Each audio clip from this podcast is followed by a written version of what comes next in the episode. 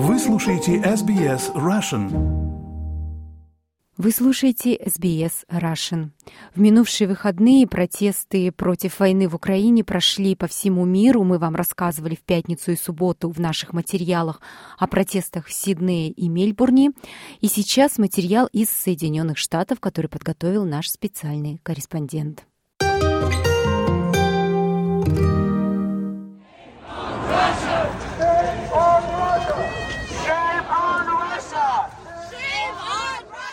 В Соединенных Штатах митинги в поддержку Украины прошли в различных городах и штатах. В Вашингтоне, как и год назад, люди вышли поддержать украинский народ. В 2022-м митинг состоялся за несколько дней до начала полномасштабного вторжения России. В 2023-м они снова собрались у мемориала Линкольну с уже другим посылом – больше оружия и больше помощи для Украины. На митинг пришли и жители Вашингтона, и люди из других штатов. Некоторые специально прилетели из Лос-Анджелеса, штат Калифорния, из Далласа, штат Техас, а это 5 часов на самолете.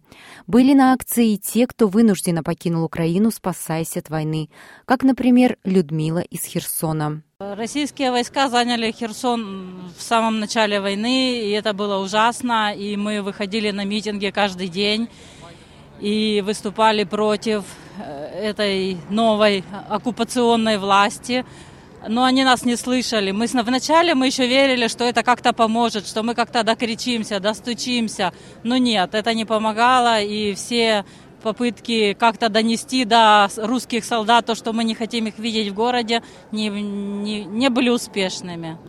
Во-первых, ощущение, ты свободен, ты на протесте, но ты не рискуешь ничем, ты чувствуешь себя свободным. Ты просто вышел, попротестовал и ушел домой.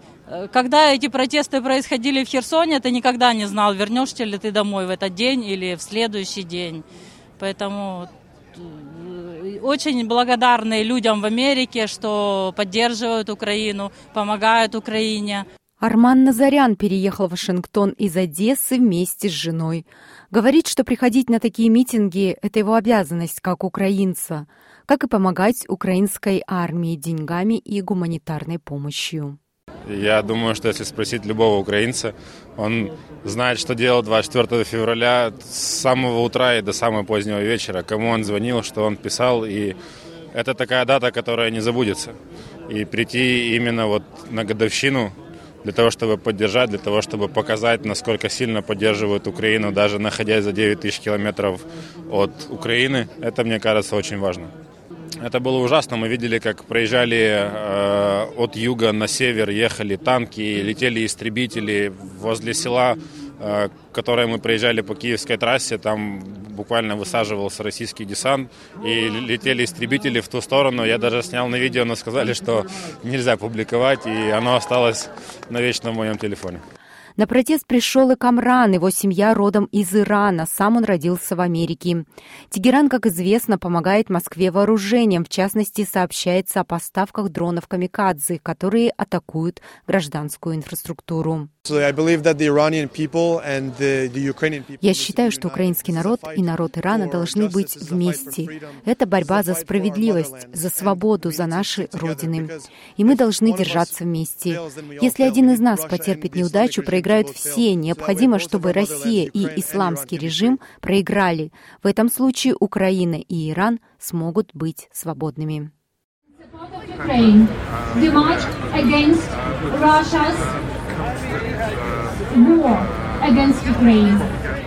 Колонна протестующих прошла по центру Вашингтона к Белому дому и к резиденции посла России в США. Толпа скандировала: «Россия должна понести ответственность за военные преступления».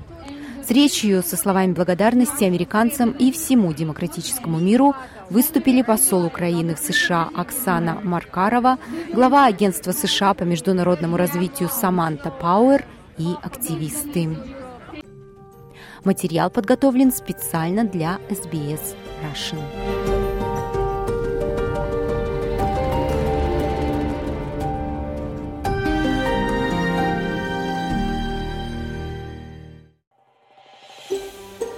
Хотите услышать больше таких историй? Это можно сделать через Apple Podcasts, Google Podcasts, Spotify или в любом приложении для подкастов.